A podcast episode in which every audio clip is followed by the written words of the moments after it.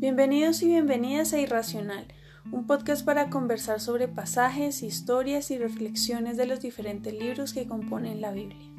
Somos Jonathan y Alejandra. Y queremos acompañarlos en el camino de conocer un poco más acerca de Dios. Les daremos recomendaciones literarias, musicales y cinematográficas para que puedan ampliar sus reflexiones y compartirlas con amigos y familiares.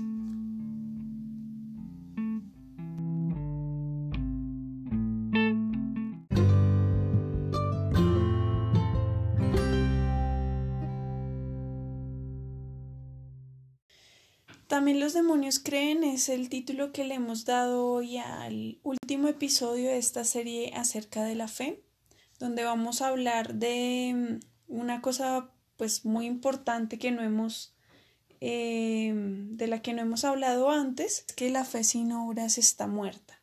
Como siempre, bienvenido Jonathan.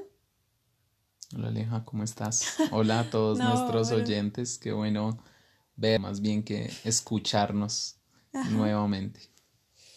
Em, entonces, como hoy vamos a cerrar esta, esta serie sobre la fe, queríamos colocarle un título también contundente que em, hablara un poco acerca de la importancia de actuar conforme a la fe que Dios nos ha dado y no eh, únicamente guardarnos la fe para nosotros. Sí, claro, y la importancia de nuestras acciones, ¿no? Digamos, nosotros estamos actuando eh, todo el tiempo, estamos realizando actividades y haciendo acciones eh, todo el tiempo y qué tan importantes son estas y cómo reflejan nuestros pensamientos, cómo, cómo reflejan también lo que hay en nuestro corazón y en nuestra mente, ¿no? Así es. Y nuestro pasaje eh, base para el día de hoy está en Santiago, el capítulo 2, eh, a partir del versículo 14, yo creo que lo podemos leer para darle como un contexto a todas las reflexiones que vamos a hacer. El título de este, de este fragmento es La fe sin la, perdón, la fe sin buenas acciones está muerta. Amados hermanos, ¿de qué le sirve a uno decir que tiene fe si no lo demuestra con sus acciones? ¿Puede esa clase de fe salvar a alguien? Supónganse que ven a un hermano o una hermana que no tiene qué comer ni con qué vestirse, y uno de ustedes le dice Adiós, que tengas un buen día, abrígate mucho y aliméntate bien, pero no le da ni alimento ni ropa. ¿Para qué le sirve? Como pueden ver, la fe por sí sola no es suficiente. A menos que produzca buenas acciones, está muerta, inútil. Ahora bien, alguien podría argumentar, algunas personas tienen fe, otras, pero yo les digo, ¿cómo me mostrarás tu fe si no haces buenas acciones? Yo les mostraré mi fe con mis buenas acciones. Tú dices tener fe porque crees que hay un solo Dios. Bien hecho. Aún los demonios lo creen y tiemblan aterrorizados. ¡Qué tontería! ¿Acaso no te das cuenta de que la fe sin buenas acciones es inútil? ¿No recuerdas que nuestro antepasado Abraham sus acciones cuando ofreció a su hijo Isaac sobre el altar? ¿Ya ves? Su fe y sus acciones actuaron en conjunto. Sus acciones hicieron que su fe fuera completa. Y así se cumplió lo que dicen las escrituras. Abraham le creyó a Dios y Dios lo consideró justo debido a su fe. Incluso lo llamaron amigo de Dios.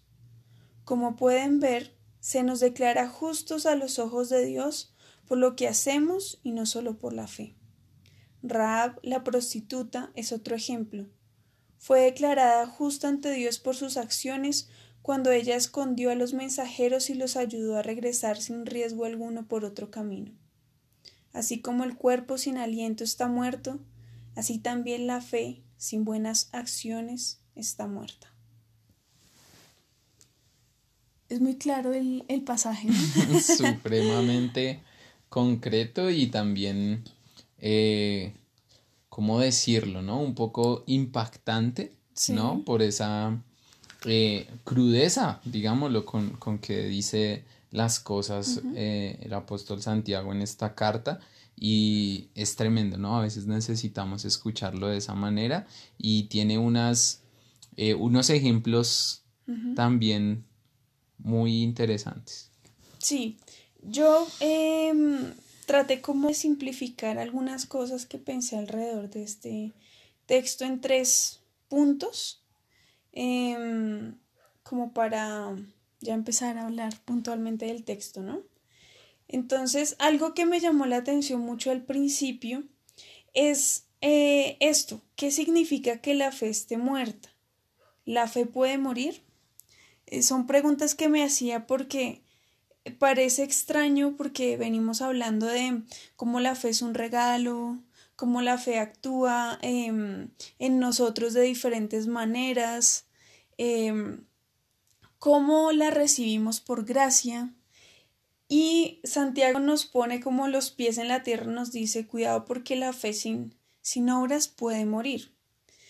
Y una conclusión que yo saqué así un poco de, de ese apartado es que la fe, a menos que produzca buenas obras, es inútil está muerta, que es lo que dice Santiago, porque todo lo que nos ha dado Dios está para que nosotros lo transformemos y lo usemos a favor de los demás.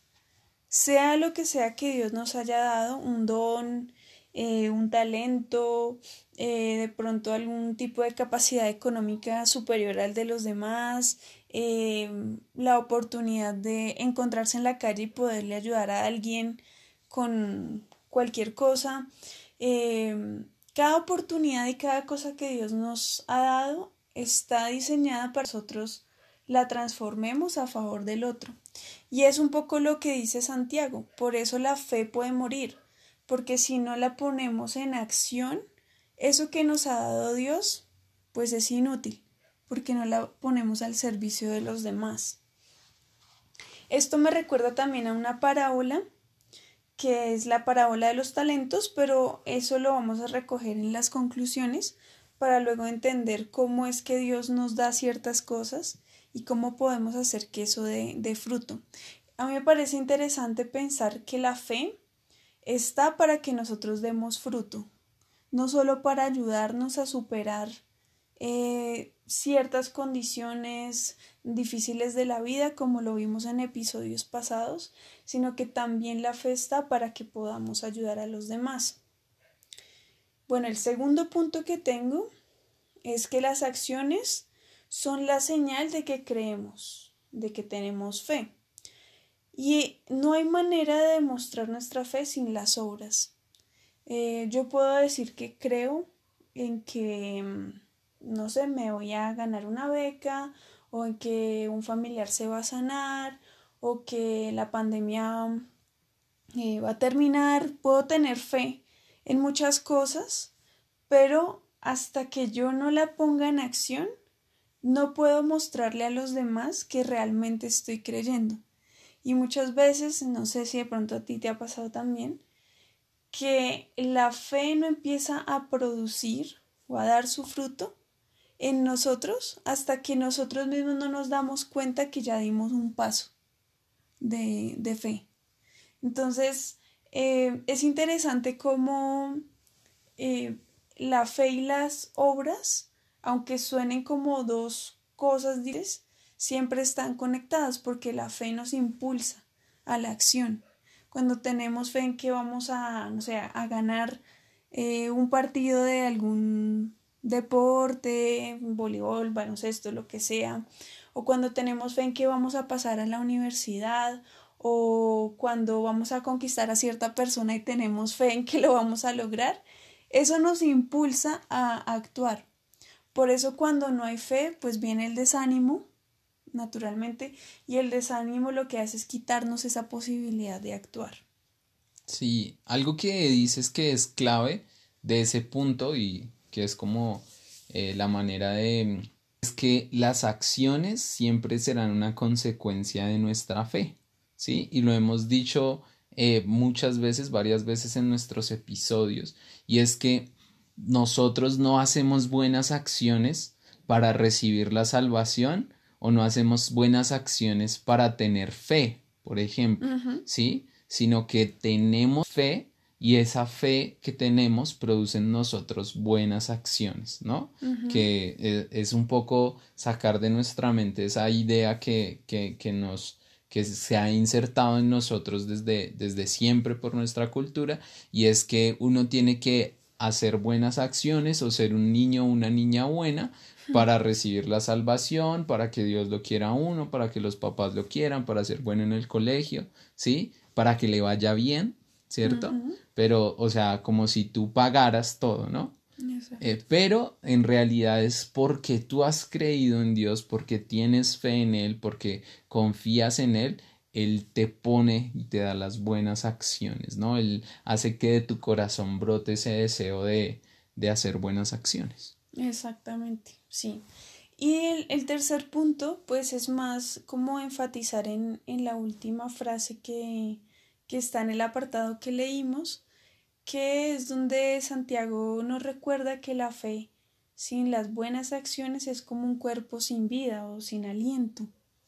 Y, y a mí me parece, como tú decías al principio, que Santiago usa en esta carta unas descripciones muy mm, crueles o desnudas o eh, digamos que es una manera de de acercarse a la verdad de la palabra de una manera muy distinta de pronto a la que estamos acostumbrados a, a leer o también acostumbrados a que pronto nos hablen, ¿no? A mí me parece importante resaltar esa, esa parte de la carta donde es como un buen amigo que te dice la verdad de frente, ¿no? Sin, sin ocultar nada eh, y abriéndose a la sinceridad eh, por el amor que, que nos tiene, ¿no? Y por porque la verdad siempre hace bien. Esos son los tres puntos que yo tengo así como de manera resumida. Sí, están súper bien y creo que antes de pasar a nuestros recomendados, a pasar a la parábola que nos quieres eh, comentar, podemos hacer un pequeño eh, hincapié o detallar un poco eh, el título de nuestro capítulo de hoy, ¿no? Que es eh, que los demonios también creen, ¿no? Y es tremendo este pasaje porque dice así, voy a leerlo otra vez, es Santiago capítulo 2 versículo 19 y dice, tú dices tener fe porque crees que hay un Dios. Bien hecho. Aún los demonios lo creen y tiemblan aterrorizados. ¿No? Y es tremendo esto. ¿Por qué? Porque nos, nos revela que decir que creemos, ¿cierto? O sea, solo decir, ay, sí, yo creo en Dios y todos creemos en Dios y, y, eso ya eh, nos hace hijos de Dios o nos hace eh, pensar que eh, somos mejor persona porque creemos en Dios, ¿cierto? Pero realmente lo que nos está diciendo en este pasaje, primero, es verdad, los demonios también creen que hay un solo Dios porque además lo conocen y tiemblan aterrorizados porque sin duda ellos eh, seguramente eh, conocen en algunos aspectos más a Dios de lo que nosotros lo hacemos, ¿no? Porque Él es el Dios del mundo invisible, ¿no? Entonces, bueno, eh, tal vez ahondando un poco por ese lado, entendemos por qué Santiago dice esto, pero también no, nos dice, o sea, no, nos quiere hacer entender que eh,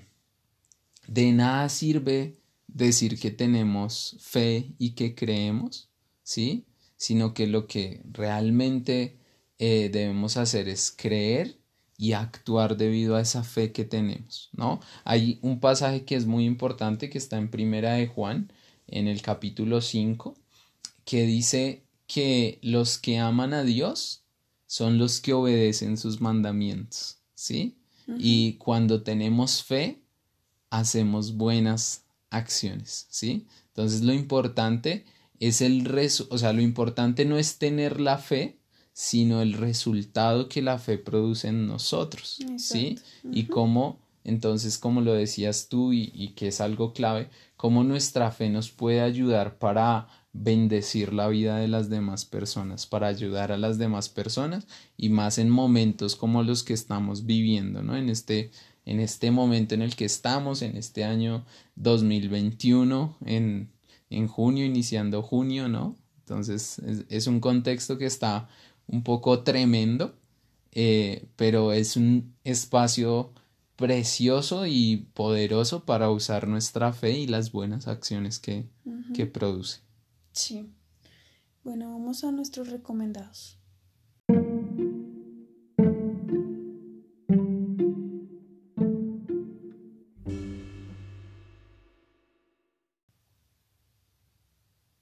¿Quieres empezar?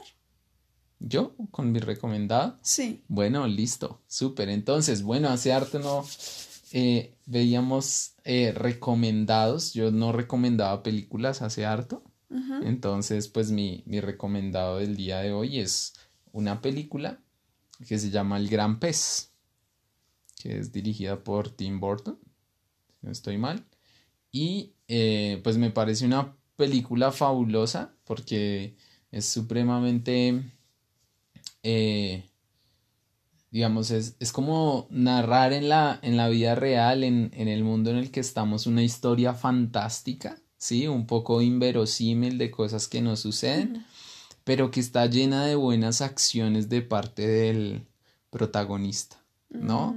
Entonces, eh, es, es, muy chévere la cantidad de amigos que él hace y bueno, todo lo que sucede a través de esa, de esa, de, de esa historia, pero eh, un plus que, que, que vi en esta historia son las buenas acciones, ¿no? Los favores, hacer cosas por los demás, ayudar a los demás. Eh, mm, me pareció muy interesante. Sí, de alguna manera estábamos conectados sin, pues ninguno sabía que iba a recomendar y yo traigo como recomendado un libro que es La historia interminable de Michael Ende, que es un libro que estoy leyendo en este momento, no lo he terminado, pero por lo menos se los recomiendo hasta la página, eh, no sé, 170 y algo por ahí. hasta la eh, mitad del libro por ahora. Sí. algo así. Les recomiendo la mitad del libro porque también lo pensé por, por el mismo lado que tú lo pensaste y es la historia de un, de un niño que recibe una misión y que es prácticamente como que de él depende eh, la, la vida de toda fantasía que es como el mundo donde ellos viven. Y a lo largo de la historia él tiene que ir atravesando muchas pruebas, pero algo que me parece muy, muy bonito del libro es que el personaje principal está conectado con un lector. Entonces se va contando la historia de quien lee el libro y la historia del libro. Y mm, bueno, primero los niños son protagonistas en este libro y segundo, em, funciona porque los dos tienen fe en lo que van a hacer.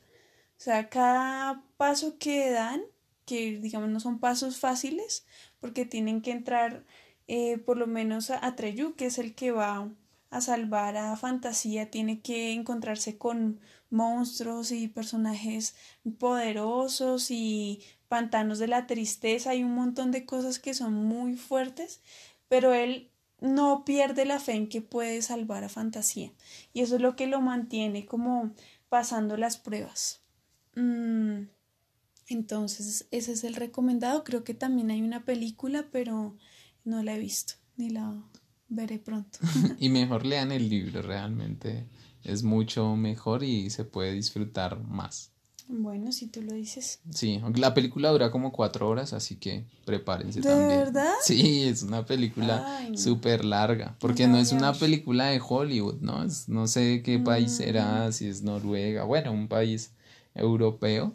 Entonces, pues... Tiene otra narrativa. Tiene otra narrativa, otros tiempos. Y pues, ah, seguramente será alemana la película, porque el ah, libro y el autor es alemán, entonces es muy probable.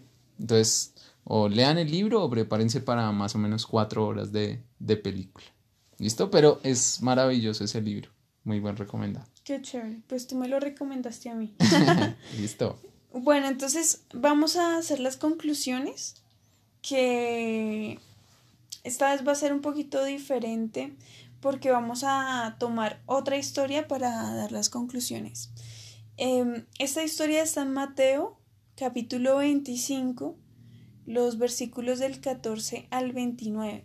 Voy a leer solo una parte, pero ustedes pueden leer toda la historia si quieren. Parábola de los tres siervos. También el reino del cielo puede ilustrarse mediante la historia de un hombre que tenía que emprender un largo viaje reunió a sus siervos y les confió su dinero mientras estuviera ausente. Lo dividió en proporciones, eh, perdón, lo dividió en proporción a las capacidades de cada uno. Al primero le dio cinco bolsas de plata, al segundo dos bolsas de plata, al último una bolsa de plata, y luego se fue de viaje. El siervo que recibió las cinco bolsas de plata comenzó a invertir el dinero y ganó cinco más. El que tenía las dos bolsas de plata también salió a trabajar y ganó dos más. Pero el siervo que recibió una sola bolsa de plata cavó un hoyo en la tierra y allí escondió el dinero de su amo. Después de mucho tiempo el amo regresó de su viaje y los llamó para que rindieran cuentas de cómo habían usado su dinero. El siervo al cual le había confiado las cinco bolsas de plata se presentó con cinco más y dijo Amo, Usted me dio cinco bolsas de plata para invertir y he ganado cinco más. El amo lo llenó de elogios. Bien hecho, mi buen siervo fiel. Has sido fiel en administrar esta pequeña cantidad, así que ahora te daré muchas más responsabilidades. Ven a celebrar conmigo. Se presentó el siervo que había recibido las dos bolsas de plata y dijo Amo, usted me dio dos bolsas de plata para invertir y he ganado dos más. El amo dijo Bien hecho, mi buen siervo fiel. Has sido fiel en administrar esta pequeña cantidad, así que ahora te daré muchas más responsabilidades. Ven a celebrar conmigo. Por último se presentó el siervo que tenía una bolsa de plata y dijo Amo, yo sabía que usted era un hombre severo, que cosecha lo que no sembró y recoge las cosechas que no cultivó. Tenía miedo de perder su dinero, así que lo escondí en la tierra. Mire, aquí está su dinero de vuelta. Y bueno, ahí queda un pedacito de historia eh, al final para que vean lo que le pasó al, al que no dio ganancias. Entonces, esta historia, pues al leer Santiago me acordé de esta historia porque cuando entendemos que la fe y las acciones están juntas, eh, entendemos que de alguna manera hay razones eh, muy poderosas para que Dios nos haya dado fe. es decir, nosotros como, como seres humanos tenemos la capacidad de creer y esa capacidad de creer ha sido algo que Dios nos dio a cada uno. En proporciones diferentes, yo creo que sí. Pero recordando también un episodio del que Em, hablamos sobre la fe también, decíamos que no importaba la cantidad, que a veces eh, nos enfrascamos en esa discusión de que no, es que usted tiene mucha fe y yo tengo poca fe, por eso usted tiene y yo no tengo, etc. Y sabemos que es una discusión mentirosa porque, como vemos en este pasaje, el, el amo le dio cinco al que tenía más capacidades y él produjo cinco pero al que le dio dos, produjo dos. O sea, los dos produjeron lo mismo. Los dos multiplicaron lo que, lo que el amo les dio en proporciones iguales. Entonces, no se trata eh, de quién tiene más o menos fe, sino definitivamente de que todos tenemos una porción de fe y que Dios está esperando, como ese siervo, que multipliquemos lo que Él nos dio y no que lo enterremos y lo olvidemos. Entonces, em, eh, una, una de las cosas pues que me gustaría dejar como conclusión es que los siervos que invirtieron el dinero de su amo confiaron en que eh, aquello que les había dado, sin importar la cantidad, sin fijarse que al otro le dieron más o menos, produciría ganancia. Entonces, quienes produjeron ganancia creyeron en que podían hacerlo y lo hicieron. Fueron fieles, otra parte, fueron fieles en usar lo que su amo les dio. Y esto es algo muy, muy importante que yo trato de recordármelo siempre que, que caigo como en algún desánimo. Y es que eh, a veces nos comparamos con los otros y decimos, no, pero es que si yo tuviera esto, si yo fuera así, si yo tuviera tanto talento como esta persona, o si tuviera el dinero que tiene esta persona, etcétera, nos enfocamos demasiado en lo que no tenemos y no somos conscientes de lo que tenemos en la mano, lo que Dios ya nos dio. Y al no ser conscientes de lo que tenemos en la mano, no lo podemos multiplicar ni ponerlo al servicio de los demás. Eso mismo pasa con la fe. Cuando no soy consciente de que yo tengo una porción de fe que Dios me dio y que Él está esperando que yo la use sin importar lo que hagan los demás, entonces estoy enterrando mi fe. Y por último, es em, la razón por la cual el siervo que no invirtió, pues tomó la decisión de enterrar el dinero. Y lo que nos enseña la palabra es que el siervo se concentró en el miedo que él le tenía al amo, porque se, tuve miedo porque usted es un hombre severo, dice la palabra, y prefirió enterrar lo que se le había dado, porque no confió en que él podía producir más. Esas son las conclusiones. Muy bien, muy bien. Sí, no, lo, el, último que, mencionas ahí, pues, no tenía fe, ¿no? O sea, o, tenía, si tenía una fe, tenía una fe sin, sin acciones. ¿No? Y pues sí, definitivamente el llamado de este, de este episodio y la conclusión eh, más importante sería actúa, ¿no?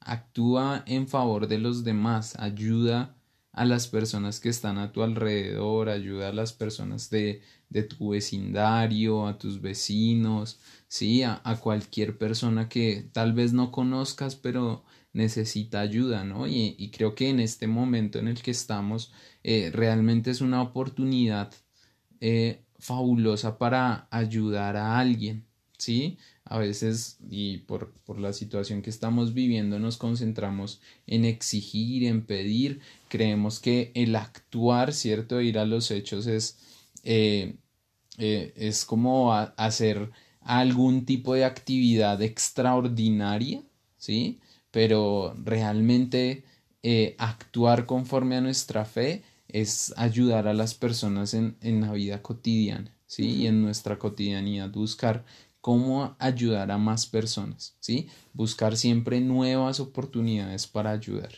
Y sin duda nosotros cuando lo necesitemos encontraremos ayuda.